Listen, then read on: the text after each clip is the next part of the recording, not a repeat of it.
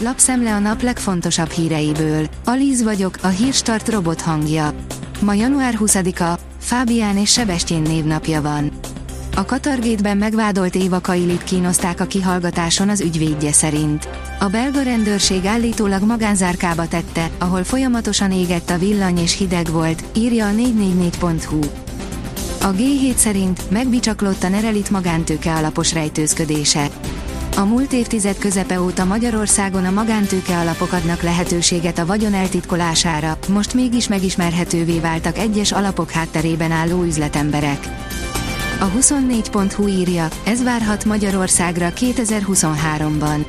A Policy Solutions és a Friedrich Ebert Stiftung politikai évkönyve arra vállalkozott, hogy megjósolja, mi várható a magyar közéletben ebben az évben. A vezes írja, komoly változás jöhet a B-jogsinál. Fontos változás lehet a B-kategóriás jogosítványoknál. Az EU olyan irányelven dolgozik, amely szélesíteni az ilyen vezetői engedéllyel rendelkezők lehetőségeit. Egyre trükkösebb módon csalják ki a felhasználókból az előfizetést.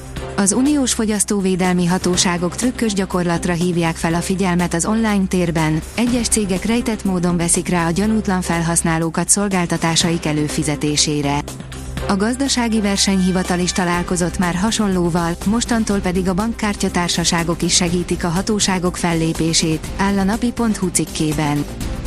Németországban megindult a lakossági gáz és áramárak csökkenése. Jelentős mértékű árcsökkentést jelentett be Németország nyugati részének egyik legnagyobb városi közműszolgáltatója, a több százezer ügyfelet kiszolgáló Entega. Az újonnan belépők már hosszabb ideje egyre kedvezőbb árakat kapnak országszerte, most a meglévő ügyfelekre vonatkozó díjszabás is csökkent, írja a kitekintő. Háború Ukrajnában, Volodymyr Zelenszky ukrán elnök titokban Kijevben találkozott William burns az amerikai központi hírszerző ügynökség igazgatójával. A Háború Ukrajnában című műsorunk vendégei Nógrádi György biztonságpolitikai szakértő és Dunda György kárpátaljai tudósító voltak, áll a Hír TV cikkében. A tejágazatban indít először vizsgálatot a versenyhivatal a túlzott áremelkedés miatt. A gazdasági versenyhivatal az élelmiszerinflációval szembeni hatósági fellépés keretében megindította első eljárását, gyorsított ágazati vizsgálat indult a tej és tejtermékek piacán, jelentették be a GVH Facebook oldalán, áll a növekedés cikkében. A Spirit FM írja, Puzsér, Kocsis Máté Orbán Viktort és a nemzetet döfte hátba. Fűries Balázs, a miniszterelnökség parlamenti államtitkára szerint Magyarország most még alkalmasabb egy olimpia megszervezésére, mint korábban. Kocsis Máté, a Magyar Kézilabda Szövetség elnöke mindeközben arról beszélt, az nem helyes, hogy Magyarország milliárdokat költ el a 2024-es EB-re. Cristiano Ronaldo már is díjat nyert Szaúd-Arábiában, írja a rangadó a Riyadh Season Cup elnevezésű gála mérkőzésen, ahol 25 hónap után találkozott ismét Lionel Messivel. Megtört a jég, jöhet a várva várt fordulat az ukrán háborúban, írja a portfólió.